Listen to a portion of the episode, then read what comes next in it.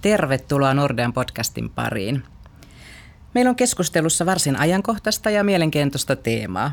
Käsittelyssä on nimittäin maksupalveludirektiivin PSD2 ja tietosuoja-asetuksen GDPR vaikutuksia maksujärjestelmien ekosysteemiin. Minä olen Kirsi Aro ja studioon on saapunut vieraiksi Mobile Forumista Maikki Frisk ja Nordeasta Vesa Paukku. Tervetuloa Maikki ja Vesa. Kiva nähdä teitä täällä. Hei, mitä jos heti alkuun Maikki kertoisit muutamalla sanalla Mobile Forumista? Kiitos Kirsi. Hei Vesa. Kiitos kutsusta. Tosi mukava olla täällä. Ähm, Mobile Forum on kansainvälinen toimialayhdistys, jonka jäseniä ovat pankit ja muut finanssialan toimijat. Mobile Forum pyrkii olemaan edelläkävijä ja tarjoamaan jäsenilleen mahdollisuuden totutusta poikkeavaan avoimuuteen ja innovointiin mobiilin digitaalisen maksamisen alueella – sukellamme eri puolilla Eurooppaa ja Pohjois-Amerikkaa sijaitsevissa tapaamisissamme syvälle päivän polttaviin aiheisiin ja pyrimme ennustamaan tulevaisuutta. Asiantuntijaryhmämme pureutuvat digitaalisen maksamisen kenttää puhuttaviin ongelmiin ja ennen kaikkea mahdollisuuksiin.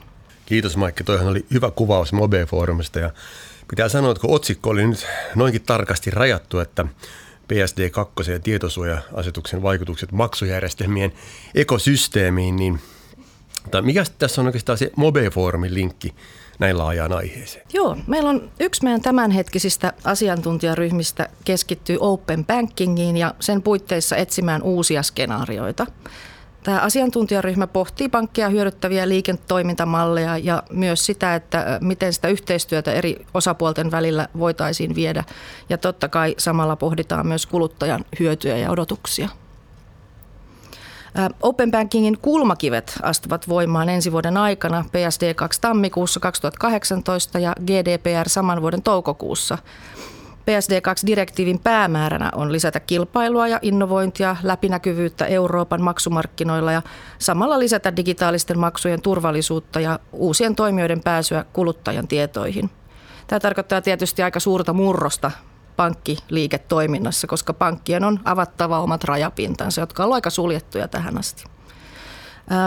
Ja nämä pinnat avataan näille kolmansille osapuolille sen takia, että ne pääsevät käsiksi kuluttajan tietoihin ja voi sitten tarjota kuluttajille uudenlaisia erilaisia maksupalveluita. Ja nämä on aikaisemmin olleet mahdollisia tietenkin ainoastaan pankeille. GDPR sitten puolestaan määrittää sen, että jokainen kuluttaja omistaa sen oman datansa ja voi vaatia tietonsa poistettavaksi tai siirrettäväksi haluamaansa paikkaan.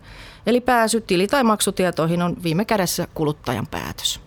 Tästä tuntuu siltä, että aika monta asiaa on muuttumassa, mutta sanoit noista kolmansista osapuoleista, niin minkälaisia roolia sä näet, että ne ottaa tässä Open Banking BSD2 maailmassa? Joo, tässä pankkien yhteistyökumppaneina Open Bankin mallissa on nämä TPP, eli Third Party Providerit, eli aiemmin mainitut kolmannet osapuolet, kun näitä akronyymejä näkee, niin, niin näistä on kyse. Osapuolet jaetaan sitten kahteen luotettavuusvaateet täyttävään toimijaan, joilla on suora pääsy kuluttajan tietoihin. Toinen näistä on AISP, eli Account Information Service Provider, jolle pankki toimittaa sen pyydetyn transaktiodatan ja sitten toinen on taas PISP, eli Payment Initiation Service Provider, jolle pankki mahdollistaa maksun triggeröinnin asiakkaan puolesta. Nyt kun me tulee kolmansia osapuolia TPPtä tähän maailmaan, niin miten sä näet Maikki, että miten toi pankin rooli tulee muuttumaan? Joo, pankkien täytyy tämän direktiivin voimaantulon myötä miettiä uudestaan ihan sitä strategista suuntaa välillä kuulee, tai itse asiassa aika useinkin kuulee puhuttavan, että pankki pelkää PSD kakkosen tarkoittavan suoran asiakaskosketuksen menettämistä. Mutta se palvelu voidaan kuitenkin rakentaa niin, että vaikka mukana olisi kolmas osapuoli, niin kuluttajan tiedot salataan, jolloin, jolloin se pankin asiakassuhde on edelleen pankin asiakassuhde. Ja esimerkiksi sitä toistaa siellä toisessa päässä olevan kaupan asiakassuhde kuluttajan on edelleen sen kaupan asiakassuhde. Et näitä malleja on erilaisia. Pankki voi suoraan tarjota kolmannen osapuolen palveluita asiakkailleen. Pankki voi antaa kolmansien osapuolten tarjota pankin omia palveluita kuluttajille. Tai pankki voi jatkaa ihan kuten tähänkin asti ja tarjota itse omia palveluitaan kuluttajille. Ja se, miten nämä pankit taas sitten siinä omassa toimissaan toimivat, niin riippuu siitä pankin koosta ja markkina-alueesta, markkinatilanteesta ja mun nähdäkseni ennen kaikkea pankin visiosta sekä muutautumishalusta ja kyvykkyydestä. Tässä on, pankki voi joko kokea itsensä uhatuksi tai huomata yhteistyön mahdollistavan uudenlaisen markkinaraon esimerkiksi uusasiakkaiden hankinnan piiristä.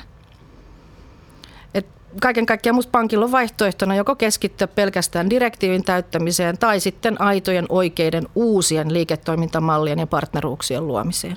Tuo on hyvä lähtökohta, että jotainhan pankkien pitää tehdä.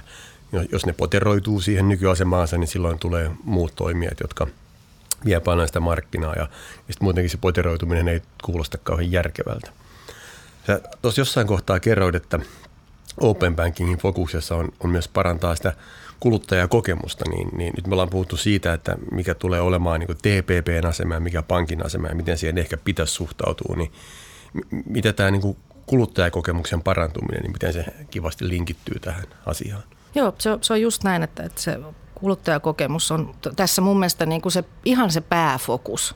Et, et tämän uusien direktiivien tukemana eri osapuolten intressi tulee tosissaan olemaan se, että et luodaan sellaisia ratkaisuja, jotka ottaa huomioon kuluttajien keskenään nyt tulee heterogeeniset ja muuttuvat ostokokemukseen kohdistuvat odotukset. Eli me aika usein kuvitellaan, että kaikki kuluttajat, kun ne kuuluu tiettyyn demografiaan esimerkiksi, että ne on samanlaisia keskenään, kun se ei välttämättä näin ole. Että nämä markkinat, e-markkinat kasvaa koko ajan ja, ja tämä valtava kasvu muokkaa näitä kuluttajien tarpeita ja toisinpäin. Että kuluttaja haluaa enemmän vaihtoehtoja, nopeampaa toimintaa, enemmän tietoa, lisää turvallisuutta ostaessaan verkkokaupasta nämä eri vaihtoehdot, joita tarjotaan, niin ne tulee olemaan myös entistä henkilökohtaisempia, räätälöidympiä ja asiakkaat myös odottaa sitä.